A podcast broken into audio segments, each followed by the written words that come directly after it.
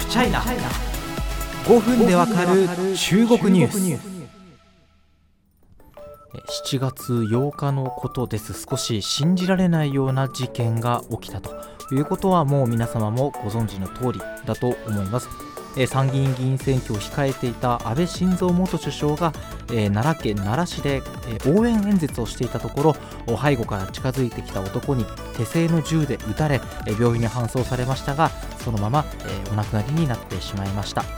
何よりもこの事件に対して強い憤りを感じておりますし安倍さんのご冥福をお祈りするほかありません。え宗教関係で恨みがあったということがまあ報じられていますけれどもたとえどんな恨みがあったとしても殺害を正当化する理由にはなりません。ましてや選挙中に演説する政治家の口を塞ぐということ自体が民主主義に対する冒涜であり信じられません。さて、まあ、今回はですねあの中国のことをしゃべるポッドキャストでございます。あの中国のインターネット空間を見つめているとですね、えー、これがまさに素晴らしいことだというような、えー、コメントばかりが並びました。ツイッターでも一部話題になっていたと思います。あのこれにはですね普段からまあ冷静に、えー、等身大に中国を眺めている人の中にもまたこんなことをするのかということで不快感を示す方も多かったんじゃないかなと思います。今回はこのネット空間で起きた、えーまあ、お祝いするようなコメントがね並ぶような現象というのを分析していきたいと思います。一回この前取材先と会って話した時にあれって高橋さんどう思いますか？みたいなことをですね、えー、聞かれたんですけども即答できる答えとしてはですねもうあの見慣れた光景ですということでございます。あの私が中国に住んでいる時に、えー、起きたのが東日本大震災2011年のことですけれども当時のことを思い出します。あの NHK のですね、まあ、福島にこう津波が押し寄せる映像をミラーリングしているサイトをですね中国から見てて、えー、とんでもないことが起きてしまったということであの本当呆然自失とする思いだったんですけれども当時もですねやっぱりコメント欄を見ると日本人が全て死んじまえばいいとか、えー、列島が沈んでしまえばいいというようなですね、えー、目を覆わんばかりのコメントがあったことをですね今でも思い出せます。なので私としてはにあの日本関係であの不謹慎の度を超えたですねコメントが並ぶということを見慣れてはいるんですけれどもあの当然私としても非常に不愉快ですし、えー、あれを見たですね一般の日本の方がなんてことを言うんだ中国ということで腹を立てるというのはあのよくわかることです。問題はですねインターネット空間上のそうした発言が野放しになっていることが一つ挙げられると思います、えー、ウェイボーというのはですね、まあ、中国版ツイッターなんて言われますけれども本場のツイッターと違うのはですね普段から厳しい言論統制が敷かれているということですよね。6月4日になればですねなんか不要にあのいろんな言葉が削除されたりもちろん天安門とか戦車とかそういうことは言えないわけです。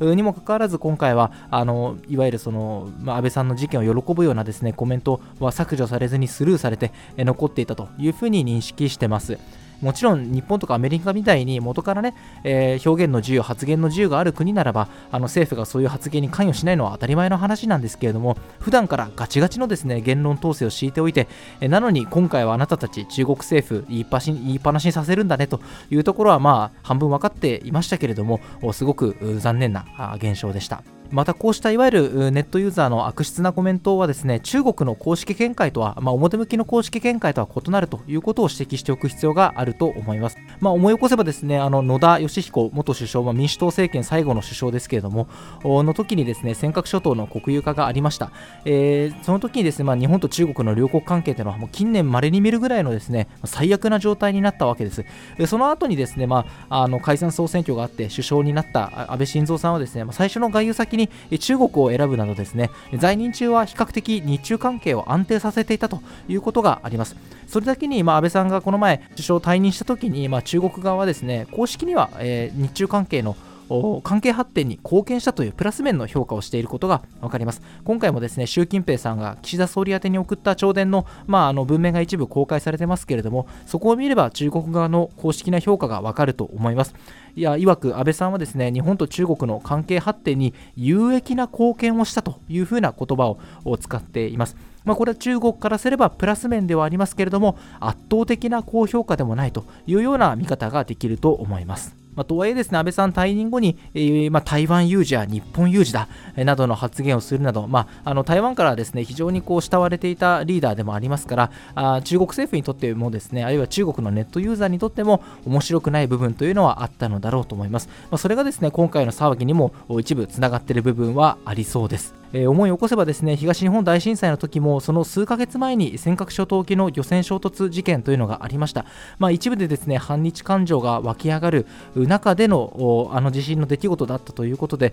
連続してたのかなというのをですね当時を振り返れば思います。もちろん日本に対する感情というのはいろいろあります。日本人の友達いるよとかあの抗日映画見て日本人この野郎と思うとかまあそれはいろいろあると思うんですけれどもやっぱりこうした度の超えたコメントがですねずらっと並ぶところを見ると日中関係の、まあ、将来というかですね、まあ、日中友好っていろんな捉え方があるんですけども、まあ、そういうものに対してもですね少し暗淡たる気持ちになるというのは事実だと思います。まあ、あの今回の冒頭でですね、まあ、腹が立つのは当然のことかもしれないねみたいなことは言ったんですけれどもじゃあ僕自身が、まあ、分析抜きでですね、あのどのように個人的に向き合ってるかというところをですね、えーと、この中で話しちゃおうかと思ったんですけどもちょっと時間がもうあの超えてしまっているのでまた次回お話しできればと思います。